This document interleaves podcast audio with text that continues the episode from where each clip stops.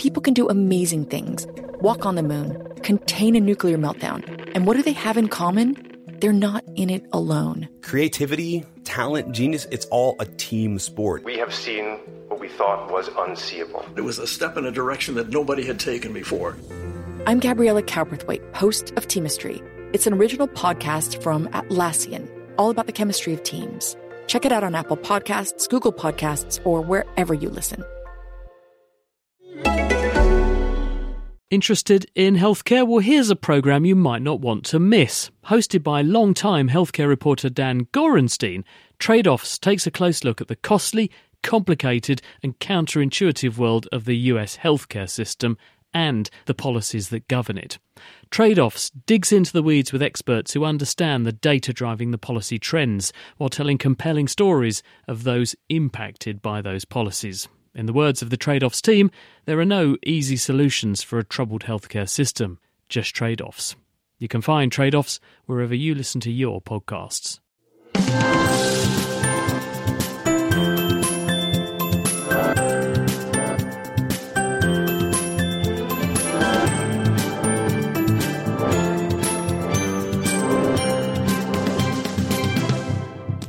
Hello, and welcome to The Naked Scientists with me, Ginny Smith, and with Kate Lamble. Hi, Kate. Hello, and this week we unlock the secrets of how dolphins communicate, the nutrition that's helping athletes outperform past generations, and Hawkeye.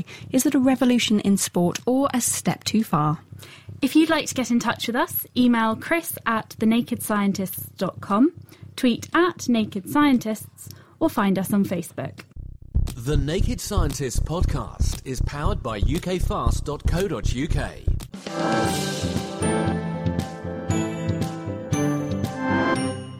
Later on in the show, we'll be taking a closer look at sports science to find out how athletes are managing to outperform past generations.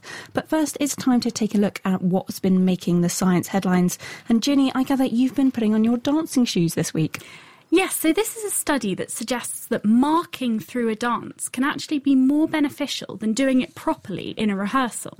So, marking something that most dancers will be familiar with. When you're rehearsing a routine, you don't always dance it properly like you would on stage because that would use lots of energy. And if you're doing it lots and lots of times, you just don't have enough energy for that.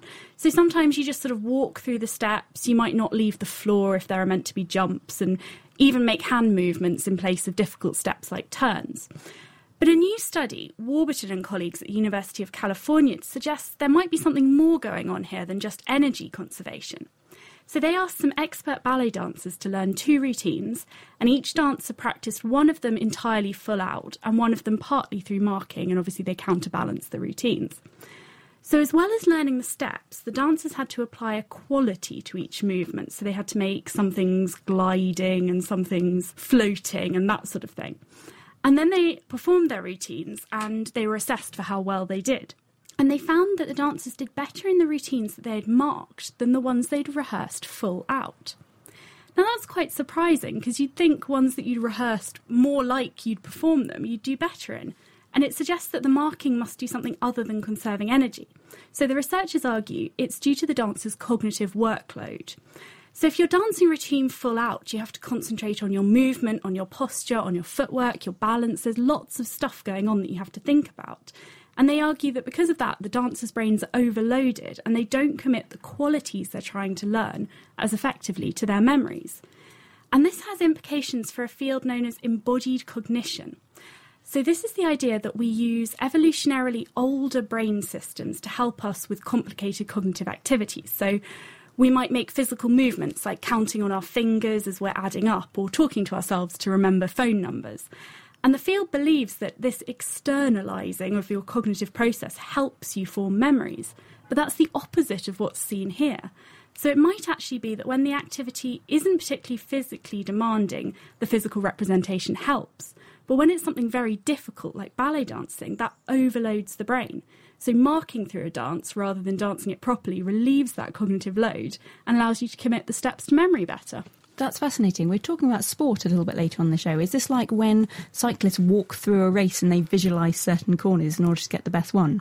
It could be quite similar. There have been some studies on just visualising things which show some of this effect, possibly a bit less than marking, but it's definitely the same idea. You can think more about tactics, I suppose, when you're not actually concentrating on staying upright on a bike. That's amazing. Well, this week I've been looking instead at bedtime, a far less active activity. And we all know that not enough sleep is quite bad for us, particularly at a young age, because when we sleep, we consolidate everything that we've learned that day and we make ourselves ready to learn again the next day. It also stops us functioning as well the next day if we haven't had enough sleep because you feel a little bit hungover. So scientists were wondering does our bedtime when we're young affect how well we learn and how good we are at certain cognitive tests like reading or maths? So, a team led by Yvonne Kelly at University College London looked into this and they took the Millennium Cohort Study, which is a huge amount of data from over 11,000 infants in the UK that were followed from nine months to seven years of age. And what they found is that there's a significant correlation at age seven for girls, which had the regularity of their bedtime and their cognitive test scores. There's also a cumulative difference. So, those that had a really irregular bedtime from those younger ages, from three onwards, their cognitive tests actually get worse as they get older. But there's no significant difference for boys. That's really interesting. So you say it's the irregularity of bedtime. So it doesn't matter whether bedtime's early or late as long as it's regular. Pretty much. I mean, they did find certain trends, like those without regulation and those with later bedtimes, came from socially disadvantaged backgrounds and also had different unfavourable routines, like maybe they didn't eat breakfast or they watched a lot of TV. But it's more about the regularity of the routine than the exact time that you go to bed. Well, I certainly know that if I don't go to bed on time, I don't function very well the next day. Thanks, Kate. We'll have some more news in a moment, but first, this Sunday sees the start of the 19th World Transplant Games in Durban, South Africa. The Games offer the opportunity for people who've undergone a transplant to compete in a variety of competitive sports at the highest level. Here's this week's Quickfire Science on organ transplantation with Priya Crosby and Claudia F. Stathiou. 1,000 people die in the UK every year waiting for a transplant. The first organ transplant was a thyroid transplant carried out by Theodore Kocher in 1883. Although some organs can be donated by living donors, most organs are only suitable for donation after the death of the donor. The first successful deceased donor transplant was a kidney transplant between identical twins in 1954. A single organ donor can save or improve the lives of up to 50 recipients. Between April 2011 and March 2012, 3,960 transplants were completed in the UK, with organs from 2,143 donors. Neither medical condition nor age are necessarily barriers to organ donation. There is no cut-off age for donation, and very few medical conditions automatically disqualify you from donating your organs. On average, a patient in the UK will have to wait just over three years for a kidney transplant. 90% of Brits say they're in favour of organ transplant, but only around 31% are actually signed up on the organ donor register. The World Transplant Games, which start this week, is an international sporting event in which all participants have received an organ transplant. Sports range from swimming and athletics to badminton and lawn bowls. The Games first took place in Portsmouth, England, in 1978. It now takes place every two years at locations around the world. The current World Transplant Games record for the 100 metre sprint stands at 11.16 seconds, just 1.58 seconds slower than Usain Bolt's world record time. That was Claudia F. Stathiou and Priya Crosby. Now, we all find ourselves having a chat to our cats and dogs at home sometimes, but they don't normally talk back. This week, however, a paper in PNAS looks at communications between dolphins that suggests that they use learned names to address one another. We're joined now by Vincent Janik from the University of St Andrews. So, Vincent, what have you discovered?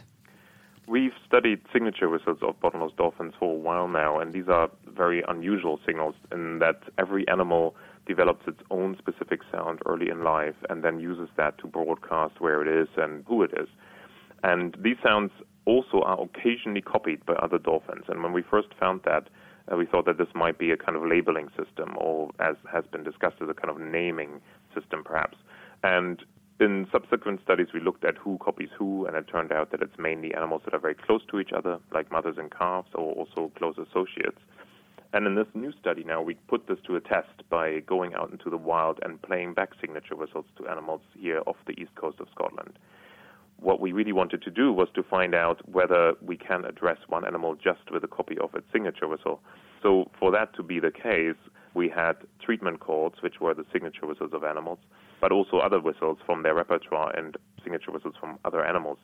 And the result of the study was that the animals really only responded when we copied their own signature whistle, but did not to all the control sounds.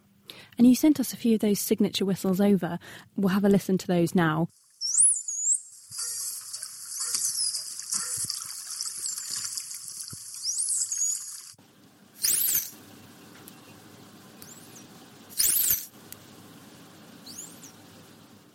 Those two whistles are obviously very different. How do we know that those are signature whistles as opposed to an, any other sort of random collection of clicks? This is an interesting question because indeed, when you have an animal in captivity, for example, and you can isolate it from the group, then the signature whistle is the, the most common whistle that the animal makes. It is producing it almost constantly. Now, in the wild, this is a little trickier. We do know that about half of the whistles they produce are signatures, but the other half are other kinds of whistles.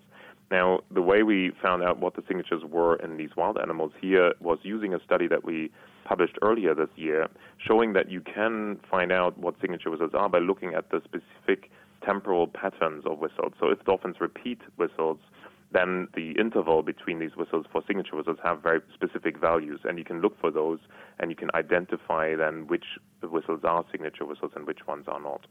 You mentioned that these whistles are learned by the animal when it's quite young. So does each dolphin create its own nickname in a way?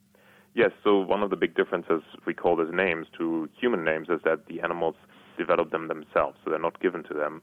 And the way it, it happens, it's, it is kind of a creative process in that the animal listens to other whistles in its environment and then maybe chooses one as a model, but then starts to change that whistle sufficiently so that it becomes a new signal. So the animals really do label themselves first in a way and then produce that whistle repeatedly when they are trying to contact the group. And only through this repetition do other members of the group, of course, learn that this new signal stands for a particular individual. How do we know what these whistles are used for? Are they just being used to say hi and let other animals know that they're there, or are they used as a warning, like we hear other animals sort of scream warnings? Baboons tell other other baboons that leopards are near, for example. These whistles really just label the identity of the animal, so there isn't any kind of additional information in the shape of the whistle. Now, there is, of course, additional information always in the voice of an animal, also of a human, when we communicate. So, if an animal is afraid, for example, then subtle parameters change, and those can also be extracted from receivers, and they can recognize what state the animal is in. And so, through that, the animal can also convey, for example, whether there is danger imminent. However, these signature whistles do not function the same way as alarm calls, where they label particular predators, for example. These whistles really just kind of stand for the individual that's producing them.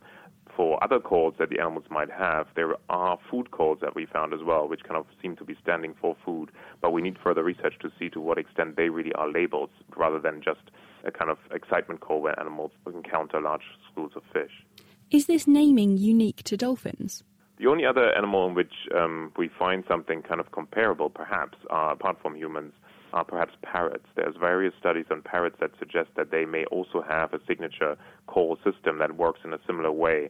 But there's only very few studies so far, and this is one of the rare cases where we actually have more information about dolphins than we have about birds, even though birds as a group are studied much more extensively than dolphins.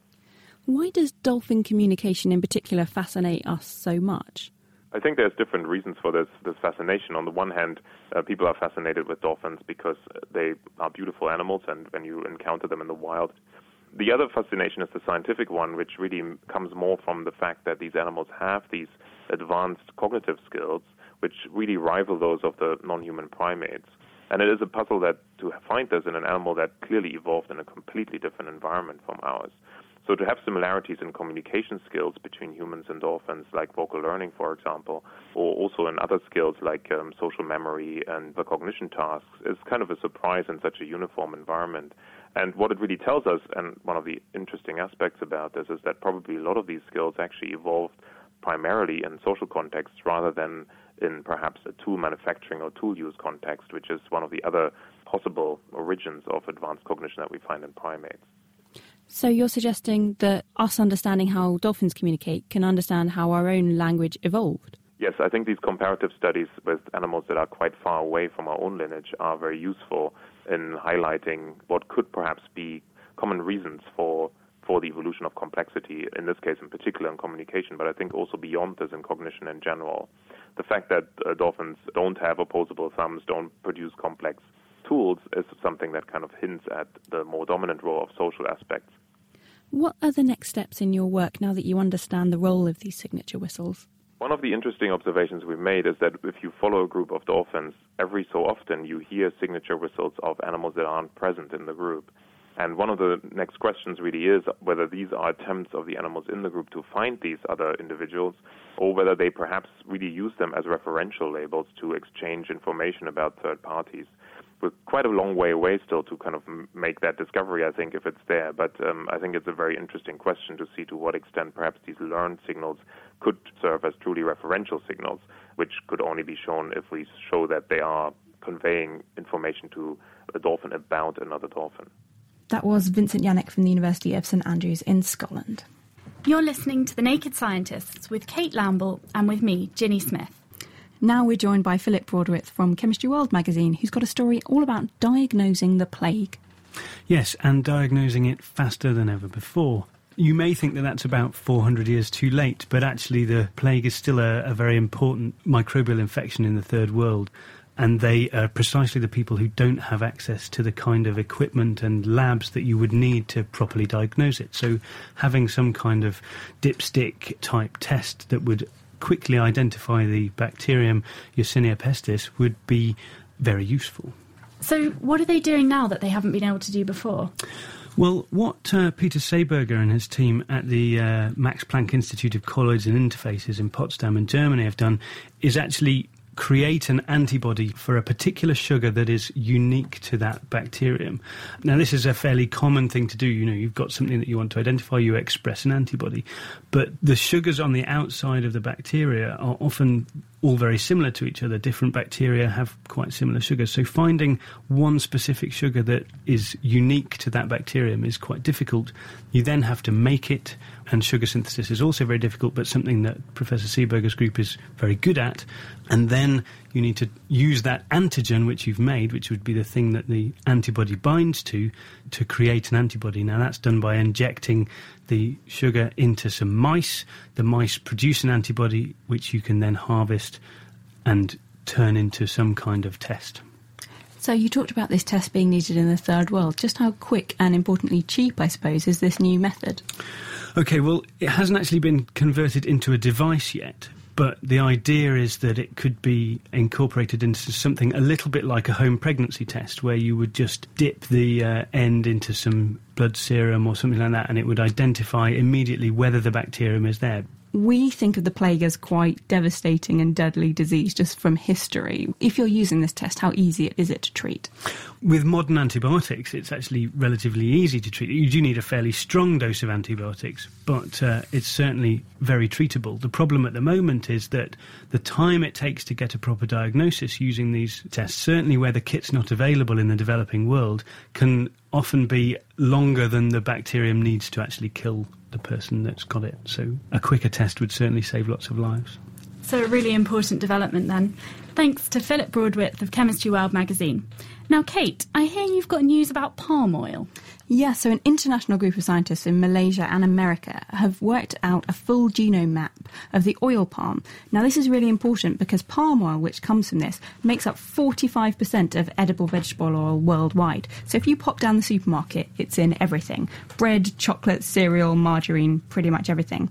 Now, the problem with this is that our increase in demand for palm oil means that a lot of countries are digging up their peat rainforest to make room for the crops. So experts are predicting that 98% of Indonesia Indonesia's peat rainforest will be gone as a result of this by 2022. So it's in our interest to increase the yield of the oil palm as much as we possibly can to limit the amount of space we need to grow it in.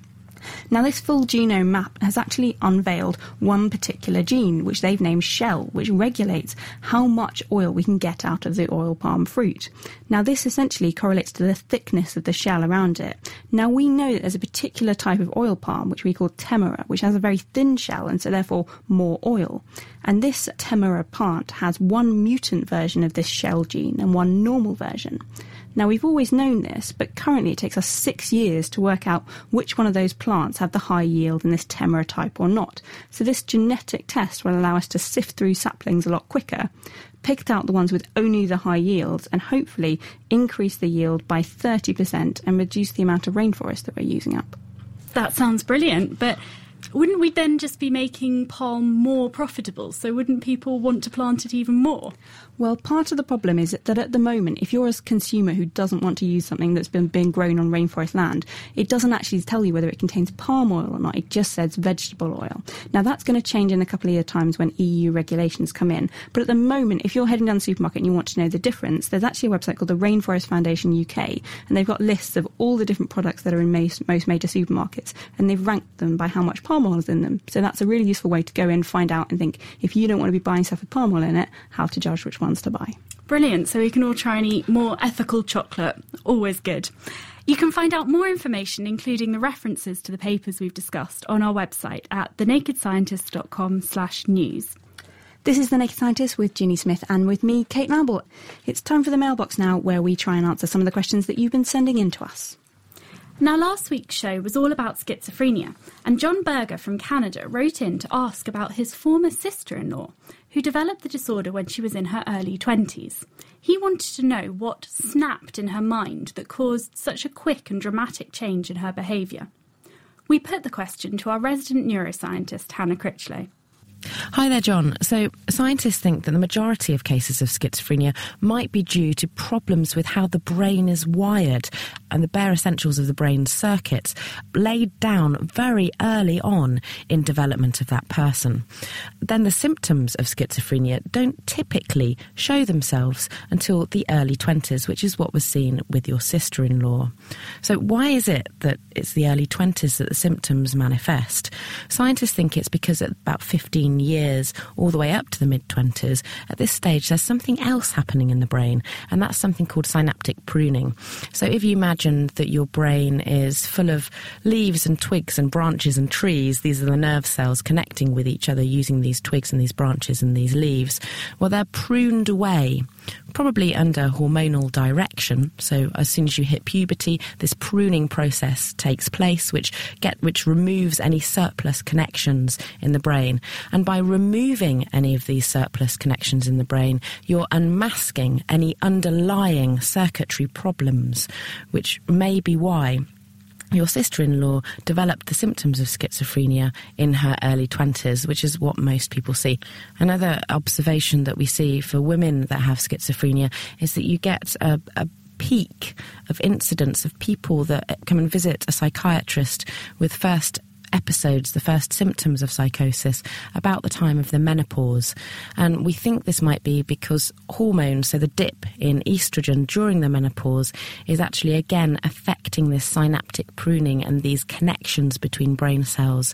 And so, therefore, unmasking again these underlying neural circuit problems that were laid down in very early life for someone that has schizophrenia. I hope that answered your question. That was Hannah Critchlow. Now, David Zucker also wrote in to ask us what makes things sticky. He says, I've always wondered what makes materials like glue and tape sticky on a molecular level. What's going on chemically that causes my fingers to stick together when I have honey on them? Now, Philip, we were hoping you might have an answer for us on this one. Well, David, that's a very good question. And basically, there are two kinds of things that you could think of when you're talking about stickiness. When you're talking about things like glue, sort of a super glue, there's often a chemical reaction going on. And when you're talking about things like honey, it's not a, an actual chemical reaction, but just interactions between the molecules. So, for example, superglue is made from something called methacrylate, and in the bottle that's fine, but when it comes into contact with water, either in the air or on your fingers, then it starts a chemical reaction which bonds all of the molecules together into big long chains, which is what sticks everything together. Then the chemical bonds hold everything together. Same for lots of other kinds of glue, but things like sugar and honey, which just feel kind of sticky, that's generally down to forces that are not actually chemical bonds, but interactions between molecules. So some of those would be hydrogen bonds, which are the same interactions as between water molecules. But a sugar has lots of sites that can hydrogen bond, which means that there's a more cooperative effect. It's like putting lots of hooks into a surface and then trying to pull on it. If you've only got one, it's relatively easy to pull away, but the more hooks you have all acting together, the more sticky something is. The other alternative to that is something called van der Waals forces, which are generally to do with the surface area. It's a charge interaction and things like gecko's feet have exceptionally high surface area, which is a, what allows them to stick to glass, for example. But that's also the same forces that are in play when you look at things like post it notes. They have a, a material on the back which is in very small spheres, and when you press it down, that increases the surface area and allows it to stick to the paper. But it's not such a strong interaction that when you peel away the post it note, it leaves the paper that you'd stuck it to intact. So, sugar is nature's Velcro. Thanks, Philip. And if you want to get in touch, you can email us at chris at thenakedscientists.com, tweet at Naked Scientists, or find us on Facebook. On to our main topic for the show this week now, and we'll be looking at how science has changed sport.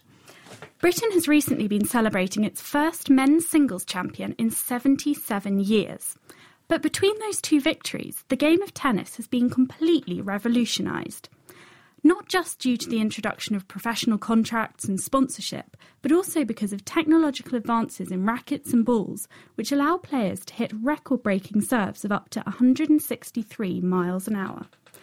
I caught up with Alison Cook from the sports engineering consultants Cook Associates on a local tennis court to find out about the technology that's changed the game. So the first development you saw from the Dunlop wooden rackets was aluminium rackets, which aluminium is much lighter material, which maintains a similar strength, and so therefore the players found it lighter to play with and then easier to swing.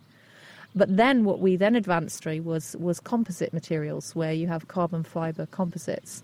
And the, the essential property that those materials allowed you to have was what we call the swing weight so, what exactly is the swing weight? I guess if you're trying to swing a very heavy racket, you'll have to put a lot more energy into just doing the swing and you don't get as much energy to the ball. Is that the idea?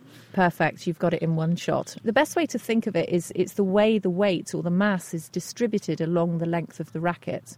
And just like if you were carrying a frying pan full of lots of bacon and eggs or something, which was there was too much in there, you would feel that it was heavier. Similar with the tennis racket, if you put more weight into the head of the tennis racket, it will feel heavier to the tennis player. And so the way the weight is distributed along the racket makes a big difference to how they play the shot. So, other than weight, what kind of things have changed in tennis rackets? In the materials they're made of to help people get these really powerful, fast serves that we're seeing nowadays. The other thing that's changed, which is important, is the head size. And of course, if you have a bigger head size, then you actually have got more strings in there, you've got more ability to store the energy and to then return the energy into the ball. And, and just to give you the numbers, in 1970, the racket head side was about 70 inches squared, and now they're more like 105 inches squared. The Williams sisters are usually known for playing with one of the largest sizes of racket head, 110 inches, which is what the men play with often, the biggest rackets. Even if you don't play tennis, you might have heard of the term sweet spot spot. Is that the area of the racket that you're aiming to hit the ball with? That's right, the place on the strings where the ball receives maximum energy transfer. The maximum power to the ball, it's all about energy transfer. So the ball is coming with a certain amount of energy towards the tennis player. It hits the strings. The energy is stored into the strings and into the ball. And then the strings return the energy into the ball, and then the ball flies off. So we've got a pair of rackets here that you've brought with you, and they look pretty much the same but there's something different about them. What's that? Well, one of the things that affects the player's shots and the power of the player's shots is not only the racket material that it's made of, but also the type of string that's used. And all sorts of things will affect that. The length of the string that's used, the type of the string, the cross section of the string, and the tension at which the racket is strung. So we've got these two rackets here, and they're the same racket designs they're the same head size, but they have different strings in them. And if you listen to them, you will hear a different noise. So it sounds quite nice. It sounds a bit like a guitar, but the second one sounded a bit higher pitched to me. Why is that? The higher the note, the more tightly strung the racket is. Now, if it's strung more tightly, then you lose some power, but you gain control. Um, the reason you lose power is because the strings are all about absorbing the energy, elastic potential energy, it's called, just like a rubber band. You know, you store energy into the rubber and then it pings back. That's what the strings are doing. They're storing the energy of the ball into the racket and then they're returning it to the ball. So if you have a tightly strung racket, you get less power into the strings and then less power back into the ball, but you do gain control. So that first racket was strung with lower tension, and so there will be more power. So we've talked a bit about the rackets, but what about balls? How have they changed and how does that affect the game? One of the things people will automatically notice when they open a new can of tennis balls is that it makes a really lovely hissing noise. And that's because the balls are kept at pressure so that the behaviour of the ball is repeatable. And then when the balls are manufactured as well, they are pressurized. And so that's why you will notice that when you take a new ball out of a can, most of us will not be able to squash the ball. Okay, and you've got a tube of new balls here that we can have a look at. Yes, I do. So, what's the difference between these and, and some balls that have been used for a while? Well, we were watching my kids playing earlier, and they were playing with some training balls which we've been using for quite a while, and they become very soft with time. And that's why when you're watching any Wimbledon match, you'll see that they have new balls every so often. So they change the balls every nine games. And that's because those players are hitting the ball so hard all the time, they knock the stuffing out of the ball literally, and the pressure within the ball deteriorates and it becomes much softer. So when you first open a tube of balls like we've just done, it's very hard, it's pressurized inside. I'm trying to squash that in my hand and it's it's squashing very slightly, but I'm having to put quite a lot of effort in to get any sort of give at all. So we've got a training ball here which has been used for a while and yeah, I can get quite a good dent in that really quite easily just by squishing it. So you can definitely feel the difference there. But what kind of difference does that actually make to playing with them? So it's all about the energy transfer. So with the new balls, you will get far more energy transferred into the ball from the racket and the player than when they're soggy.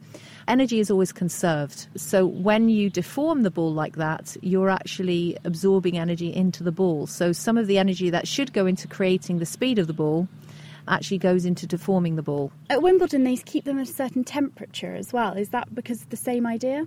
Temperature will affect the pressure of the air inside the ball.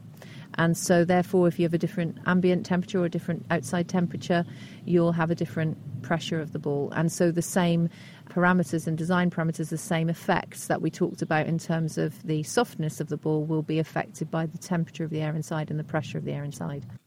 That was Alison Cook from the sports engineering consultants Cook Associates.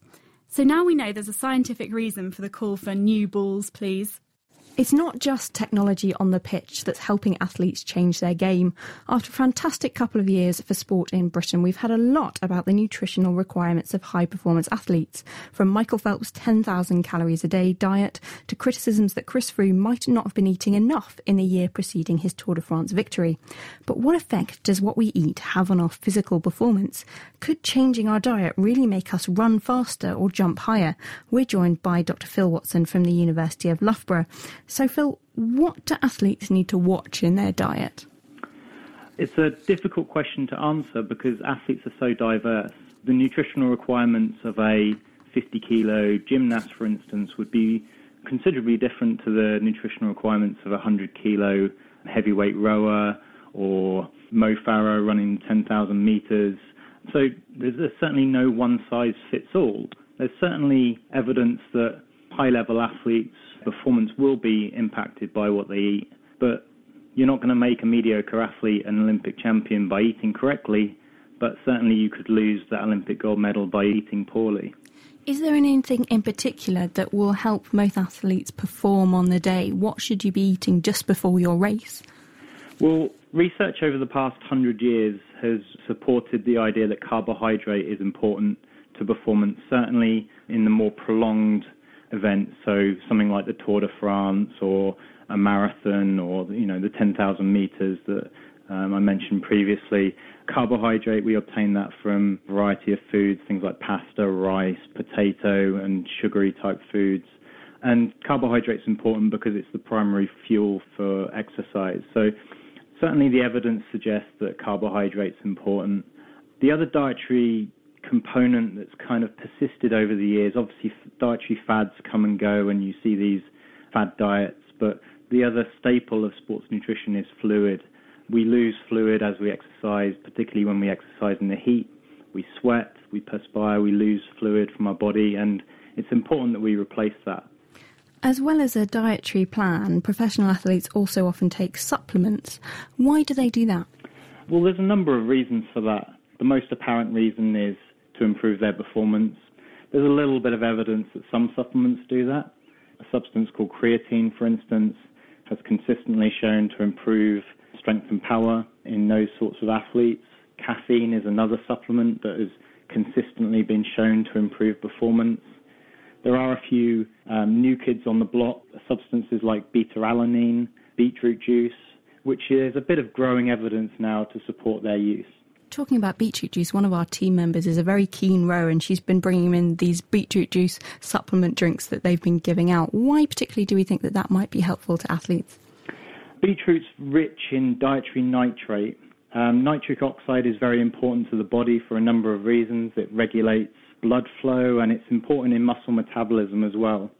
Um, research over the past four or five years coming out of the University of Exeter has really shown that by ingesting beetroot in these beetroot juice shots that have become popular, you increase dietary nitrite, which is a product used to generate nitric oxide within the body, and it does certainly seem to improve performance. Some of the supplements you mentioned earlier as well, like caffeine or obviously also drugs, where's the difference between the supplements that we take to help our performance and the supplements which we now consider in certain sports to be prohibited aids and that go beyond what we'd normally eat? There's actually a very fine line. Caffeine, for instance, was on the World Anti-Doping Agency prohibited list up until 2004, and you were allowed a certain urinary level of caffeine um, above that, you would be banned for using too much. My PhD supervisor, Professor Ron Maughan, used the adage that if it works, it's probably banned, and obviously there are some exceptions. So caffeine and creatine are, are two that have hung around and have persisted in, in terms of nutrition we hear a lot about athletes who are um, banned for doing illegal substances or substances that are prohibited in their sport. And some of them say, I didn't know it was in the supplement I was taking. I didn't know it was within my diet. Why is that the case? Why are they so confused about what they're consuming? It's an interesting one. And so the World Anti Doping Agency rules are very explicit.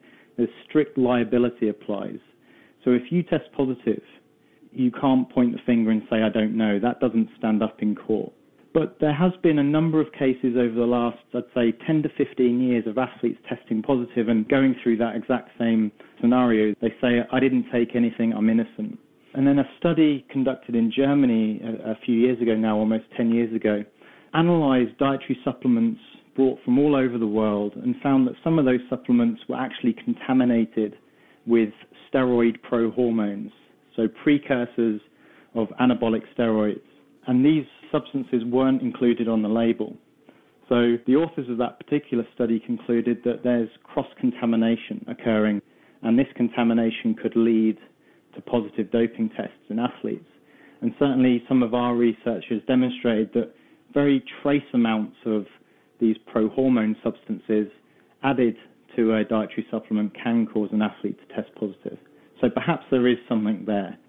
When you talk about precursors to steroids, is that something that is actually a steroid, or is that something that later gets turned into it somehow? Yeah, it's a substance that later gets metabolized into a steroid. So some of these substances are made available as dietary supplements, particularly to the bodybuilding industry, to the guys who are trying to get massive and look good on the beach.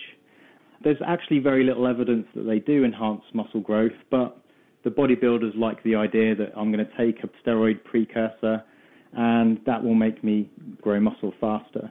So these supplements are on the market. And yeah, there, there's some evidence that the companies that are making these types of supplements, there's some degree of cross contamination occurring, and that's probably what's led to some of these positive doping cases. By this point, sports nutrition has become a very exact science, and we all hear about how a sports nutrition is embedded into almost every professional sports team. Where can we go next? What's the next stage in us helping develop nutrition that can help our athletes? I don't know if sports nutrition and sports science has been slightly slow to adopt other areas of science, but in the last perhaps 10 years, molecular biology has become a big explosion area within exercise physiology and sports nutrition. So we're really starting to understand some of the molecular processes going on within the muscle, the signaling that tells the muscle to grow in a certain way.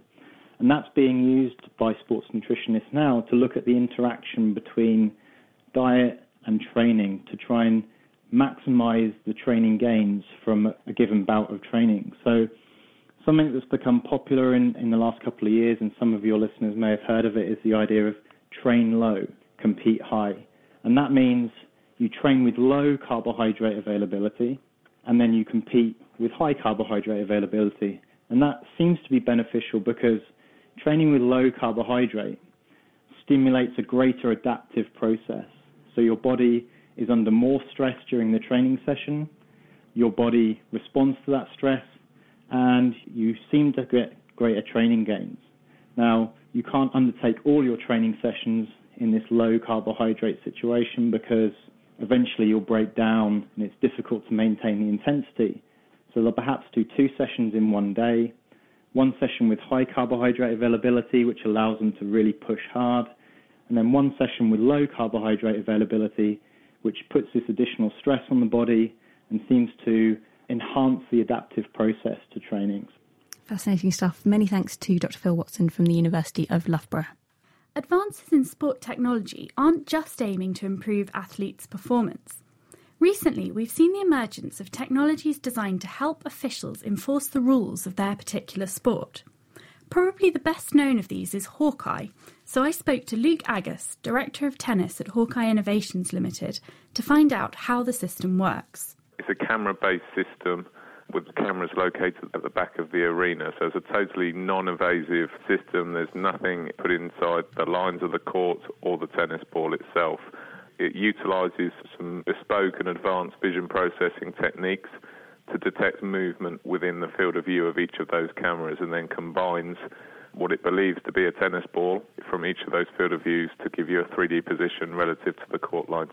So Hawkeye's not just been used for tennis, it's used for cricket and it might be being brought in for football. But these sports have quite different balls, they're different colours, and in the case of football, it's quite a lot bigger. How does that affect the technology? We're very fortunate in terms of the general colour and the size of a tennis ball stays very consistent from event to event in the cricket where the system was first used. Depending on the match or the test or the tour, a different ball can be used in terms of the colour. A ball can discolour, especially if they start using the white ball. And although people at home believe that the Hawkeye is this very automated, no human intervention sort of system, in order to make sure that the system is tracking optimally under all conditions, be it the ball has changed colour, a shadow has come across the tennis court, or with all electrical equipment, there'll be at some moment that something will need powering down and powering back up again. So that's the reason why we stick up more cameras. And there's some human intervention to make sure the system's working optimally throughout. In the football, the ball will change between your optimal conditions through to obviously we know the use of the orange ball in, in snowy conditions. Equally, we're very, very used to the pattern as well as the colour changing on the ball between competitions, and that's something that we're given clear direction on, um, well in advance of those competitions, what ball they're going to use. And we actually are given samples of that ball in order to fully test the system from a robustness and a reliability point of view to make sure the system's working optimally under all conditions. So, with cricket, obviously Hawkeye's used in leg before wicket calls, where you're having to predict something that didn't actually happen because you're looking at whether if the leg hadn't been there, the ball would have hit the wicket. So, how do you go about predicting something like that that has so many variables? The cameras that we use in cricket, frame rate of those cameras are a lot greater than the tennis, primarily because of that reason. So, we're trying to achieve as many frames as possible using ultramotion cameras running at 350 frames per second. Obviously, it's not as easy to validate and test the system for something that effectively didn't happen. But obviously, in a similar way to a predictive element within the tennis, from a frame by frame point of view, the system will then forward predict the flight path of the ball. You must have to take into account things like the texture of the surface and the direction of the wind. Is that all part of the software? It is. We calculate the court pace in a tennis sense, the coefficient of restitution, coefficient of friction on the playing surfaces that we track upon. In the tennis sense, a lot of people say, oh, you're bored about the wind. We're not effectively predicting the ball flight within tennis. We're joining the dots together. You know, we're capturing the flight of the ball.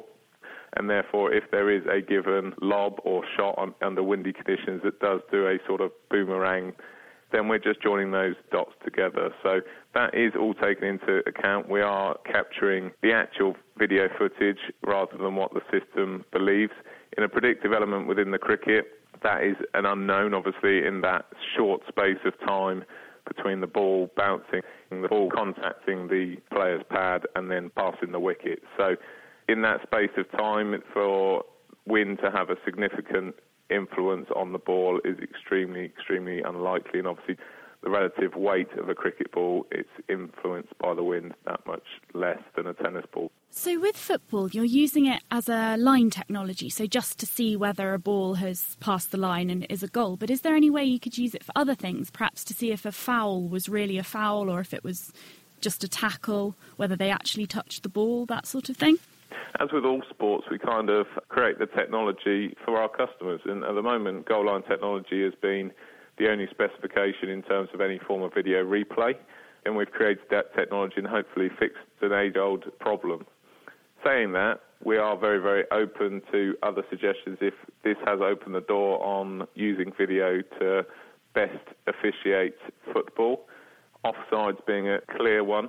And there are technologies that we have provided in other sports, as well as the Olympic Games, where we've taken in numerous video feeds from standard broadcast cameras, synchronized those cameras so that you can see what is happening in each of those field of views or in each of those cameras at an exact moment in time. So, to give rugby as an example, they obviously go to the officials to see whether the try scorer or supposed try scorers foot had touched the line prior to the ball contacting the floor. At the moment, they look at that on a camera by camera basis, and the technology that we're currently offering various sports is to be able to synchronize that footage and to be able to see the output of that all at the same time. Thanks to Luke Agus from Hawkeye. Now, Hawkeye claim that their system is accurate and reliable, but science journalist Nick Fleming warns that definitive calls will always be an impossible goal.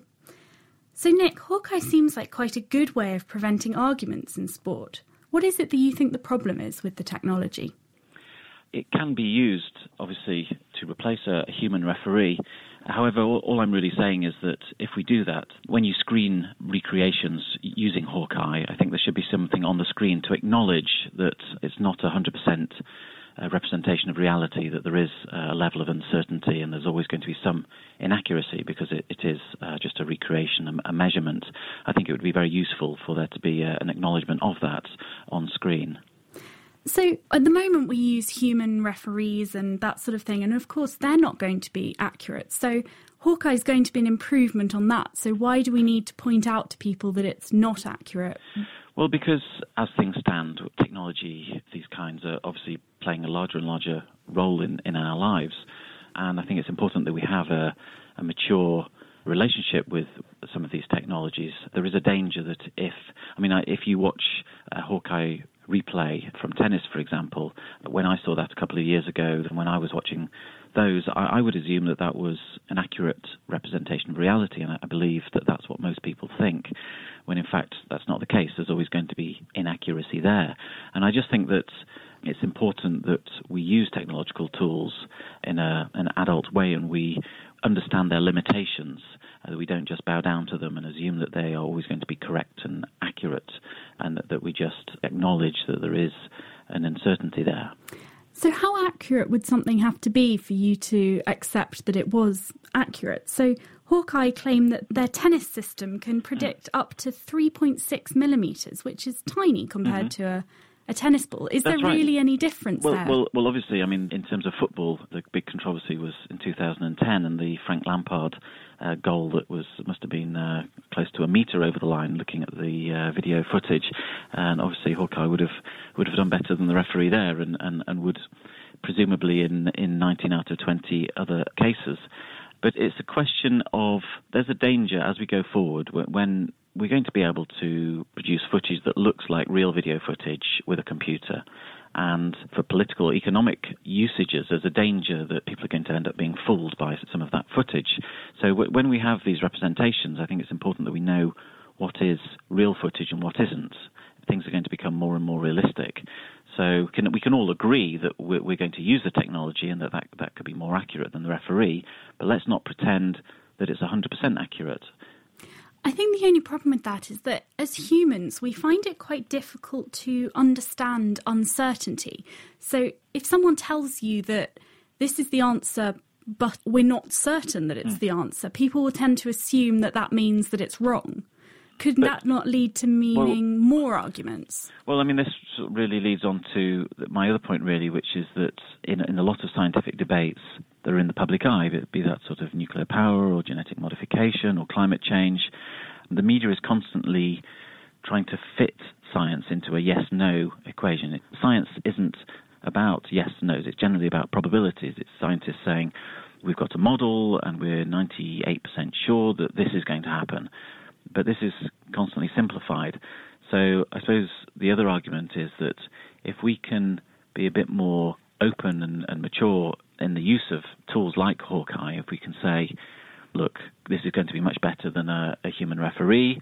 However, there is an uncertainty.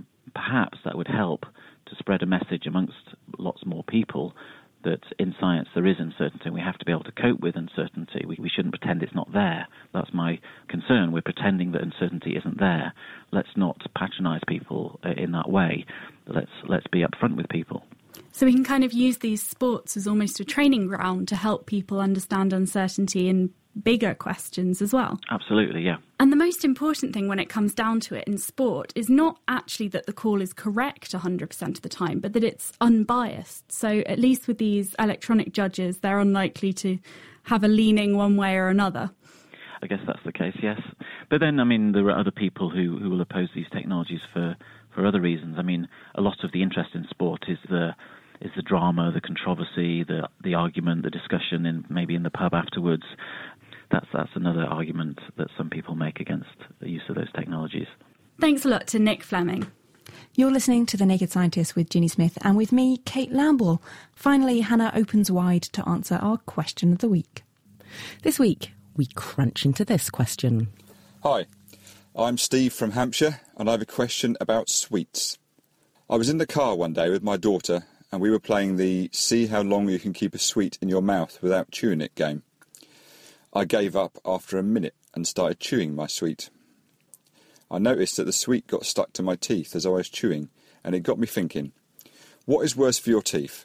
Sucking a sweet for ages until it goes to nothing, or crunching it straight away and having that sugary goo stuck in all the nooks and crannies of your teeth, doing all the nasty stuff that sweets do? So, suck or chew? Which one's best for your teeth? Cambridge University dentist Mike Williams, who's also a senior clinical teacher at Guy's Hospital London, wrote in with this. Okay, so when you eat foods that contain sugar, the bacteria in your mouth utilise this sugary substrate as their food, and as a byproduct, they produce acid. It's this acid which causes your teeth to decay. The bacteria will go on producing acid for about 20 to 30 minutes after the sweet thing has gone. This is referred to as an acid attack, and during this period, the teeth are in an environment where they might decay. They might not decay, but everything is in place that would allow that to happen. Thus, the frequency with which sweet things are eaten is important. If another sweet thing is eaten, say, 10 or 15 minutes later, there'll be another acid attack, and another, and another, and so on. Here, the acid attacks will merge into one big acid attack, and the teeth will certainly decay. So, when sucking the sweets slowly, it means that sugar is available for a longer period of time. The acid attack would be as long as the sweet was in your mouth, plus 20 to 30 minutes. Thanks, Mike. And Richard Crosby, dentist in Norwich, agrees, adding this caveat. The person who ekes their sweets out and sucks them for a long length of time is likely to be doing more damage than the person who crunches them up and gets rid of them in, in a short space of time. I think the only other thing to bear in mind is that crunching sweets could cause some physical damage rather than the bacterial damage from decay. So you might find that if you are crunching hard sweets and you've got compromised teeth, you might actually be chipping bits off your teeth as well. So, if you're eating sweet, sugary things, try to guzzle on them as quickly as possible. But be careful not to crack your teeth. And try to clean your teeth directly after eating. Well, with that question brushed away, we develop onto this.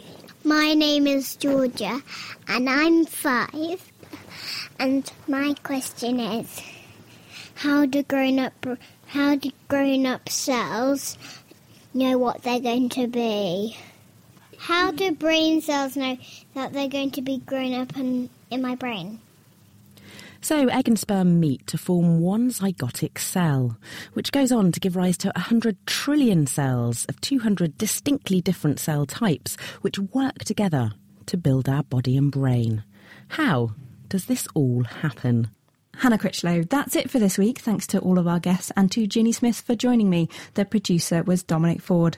Next week, we'll have a show packed to the brim with question and answers for you as we have a proper sort through the mailbox. The Naked Scientist comes to you from Cambridge University and is supported by the Wellcome Trust and the EPSRC. I'm Kate Lamble, and thank you very much for listening.